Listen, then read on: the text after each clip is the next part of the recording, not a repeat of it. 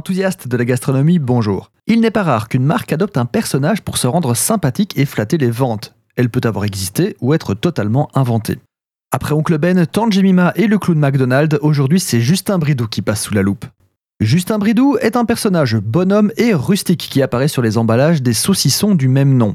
Saucissons faisant partie du groupe Aoste, les mêmes qui font notamment le jambon Aoste ou le cochonou.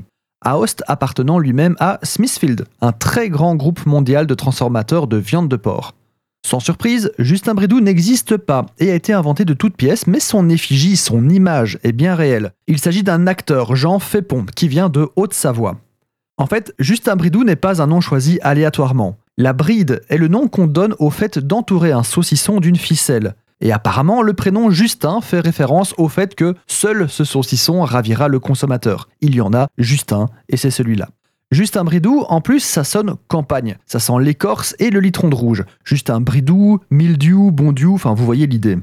Pour ceux qui se demandent pourquoi les saucissons Bridou ne sont pas bridés, en fait, en 78, date de création de la marque, ils l'étaient. Le fameux bâton de berger, donc produit le plus connu de la marque, date en fait de 83. Une innovation à l'époque.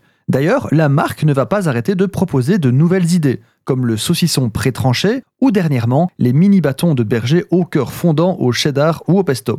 Mais notre acteur dans tout ça, l'image de ce Justin Bridou est comme on l'a dit celle de l'acteur Jean Fépon. Il a participé à un casting en 77 pour figurer sur la marque naissante de saucisson. On l'a alors attifé d'un pull, d'un béret et même la moustache n'était pas à lui. L'acteur va préférer garder un anonymat strict et il n'en parlera à personne, craignant qu'on le surnomme Monsieur Saucisson et qu'il le regrette à vie.